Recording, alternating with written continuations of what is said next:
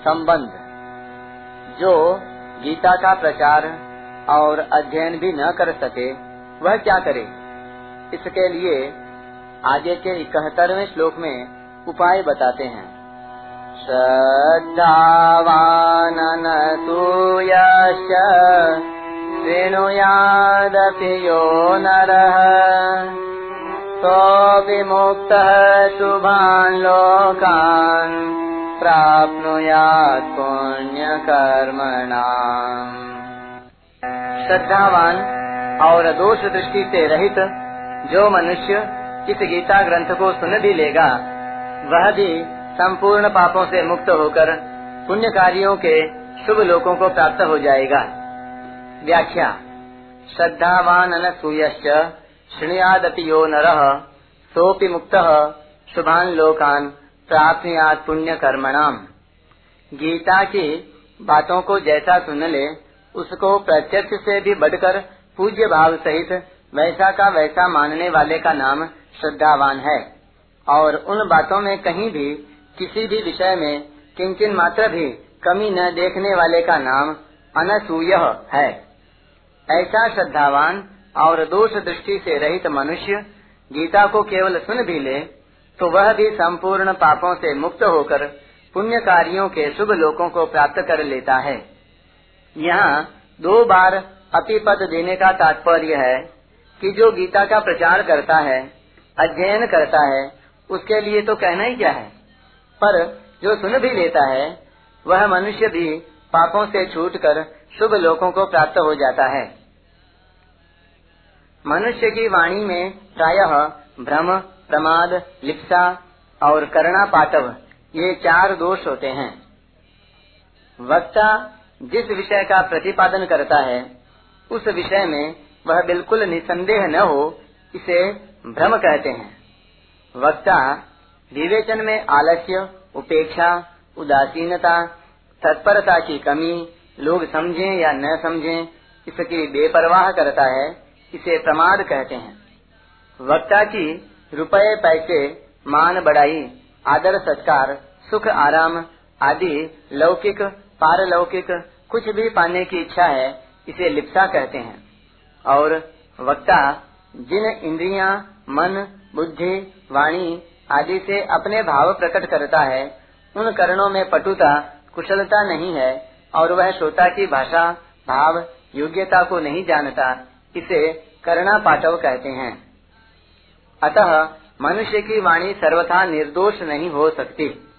परंतु भगवान की दिव्य वाणी में इन चारों में से कोई भी दोष नहीं रह सकता, क्योंकि भगवान निर्दोषता की परावधि हैं।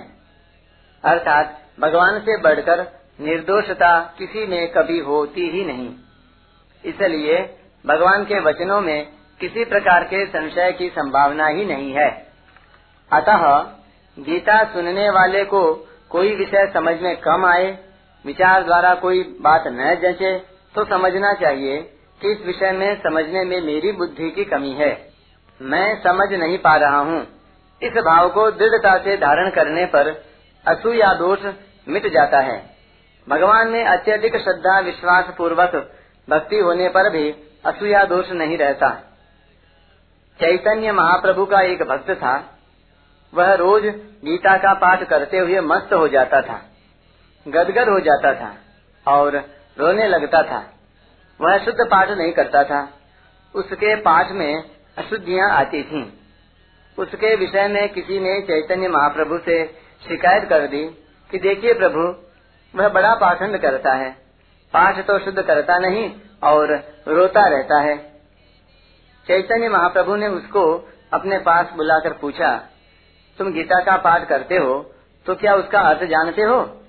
उसने कहा, नहीं प्रभु। फिर पूछा तो फिर तुम रोते क्यों हो? उसने कहा, मैं जब अर्जुन उवाच पढ़ता हूँ तो अर्जुन भगवान से पूछ रहे हैं, ऐसा मेरे को प्रत्यक्ष दिखता है। और जब मैं श्री भगवान उवाच पढ़ता हूँ तो भगवान अर्जुन के प्रश्नों का उत्तर दे रहे हैं, ऐसा मेरे को प्रत्यक्ष दिखता है। इस प्रकार भगवान श्री कृष्ण और अर्जुन का आपस में संवाद हो रहा है। ऐसा प्रत्यक्ष दिखता है। परंतु अर्जुन क्या पूछते हैं और भगवान क्या उत्तर देते हैं, यह मेरी समझ में नहीं आता। मैं तो उन दोनों के दर्शन कर कर के राज़ी होता हूँ। उसकी ऐसी श्रद्धा भक्ति देख कर चैतन्य महाप्रभु बहुत प्रसन्न हुए। इस प्रकार की श्रद्धा भक्ति वाला मनुष्य गीता को केवल सुन भी ले तो उसकी मुक्ति में कोई संदेह नहीं रहता। वह संपूर्ण पापों से मुक्त होकर पुण्य कार्यों के शुभ लोगों को प्राप्त हो जाता है। यहाँ पुण्य कर्मणाम पद से सकाम भाव पूर्वक यज्ञ, अनुष्ठान आदि पुण्य कर्म करने वालों को नहीं लेना चाहिए, क्योंकि भगवान ने उनको ऊँचा नहीं माना है। प्रत्युत उनके बारे में कहा है कि वे बार बार आवागमन को प्राप्त होते हैं। यहाँ उन पुण्य कर्मा भक्तों को लेना चाहिए, जिनको भगवान का प्रेम, दर्शन आदि की प्राप्ति होती है। ऐसे पुण्य कर्मा भक्तों को अपने अपने इष्ट के अनुसार वैकुंठ, साकेत, गोलोक, कैलाश आदि जिन दिव्य लोकों की प्राप्ति होती है, असूया दोष रहित श्रद्धावान पुरुष को गीता सुनने मात्र से उन लोगों की प्राप्ति हो जाती है। परिशिष्ट भाव। शुभान लोकान प्राप्नुयात पुण्य कर्मणाम श्रद्धा भक्ति के तारतम्य से, गीता को सुनने में तारतम्य रहता है। और सुनने के तारतम्य से, श्रोता का स्वर्ग आदि लोकों से लेकर भगवत लोक तक अधिकार हो जाता है। अर्थात, अधिक श्रद्धा भक्ति होगी तो वह भगवान के धाम को प्राप्त हो जाएगा। और कम श्रद्धा भक्ति होगी तो वह अन्य लोगों को प्राप्त हो जाएगा। गीता के अध्ययन और श्रवण की तो बात ही क्या है? गीता को रखने मात्र का भी बड़ा महात्म्य है। एक सिपाही था, वह रात के समय कहीं से अपने घर आ रहा था। रास्ते में उसने चंद्रमा के प्रकाश में एक वृक्ष के नीचे एक सुंदर स्त्री देखी। उसने उस स्त्री से बातचीत की तो उस स्त्री ने कहा, मैं आ जाऊँ क्या? सिपाही ने कहा हाँ आजा। सिपाही के ऐसा कहने पर वह स्त्री, जो वास्तव में चुड़ैल थी, उसके पीछे आ गई। अब वह रोज रात में उस सिपाही के पास आती, उसके साथ सोती, उसका संग करती और सवेरे चली जाती। इस तरह वह उस सिपाही का शोषण करने लगी। अर्थात उसका खून चूस कर उसकी शक्ति क्षीण करने लगी। एक बार रात में वे दोनों लेट गए। पर बत्ती जलती रह गई। तो सिपाही ने उससे कहा कि तू बत्ती बंद कर दे। उसने लेटे लेटे ही अपना हाथ लंबा करके बत्ती बंद कर दी। अब सिपाही को पता लगा कि यह कोई सामान्य स्त्री नहीं है। यह तो चुड़ैल है। वह बहुत घबराया।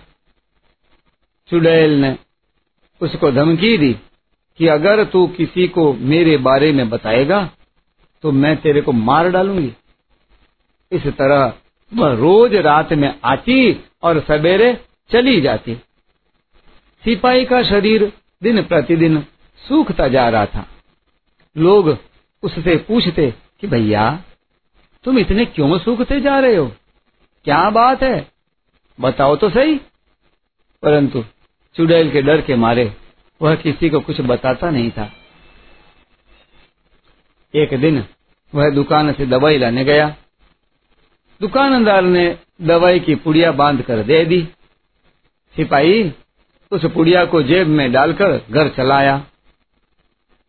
रात के समय जब वह चुड़ैल आई तब वह दूर से ही खड़े खड़े बोली, कि तेरी जेब में जो पुड़िया है, उसको निकाल कर फेंक दे। सिपाही को विश्वास हो गया, इस पुड़िया में ज़रूर कुछ करामात है। तभी तो आज यह चुड़ैल मेरे पास नहीं आ रही है। सिपाही ने उससे कहा कि मैं पुड़िया नहीं फेंकूँगा। चुड़ैल ने बहुत कहा, पर सिपाही ने उसकी बात मानी नहीं। जब चुड़ैल का उस पर वश नहीं चला, तब वह चली गई।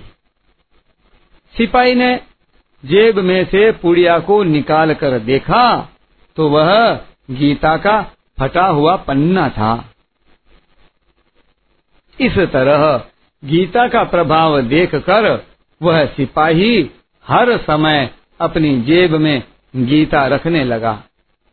वह चुड़ैल फिर कभी उसके पास नहीं आई।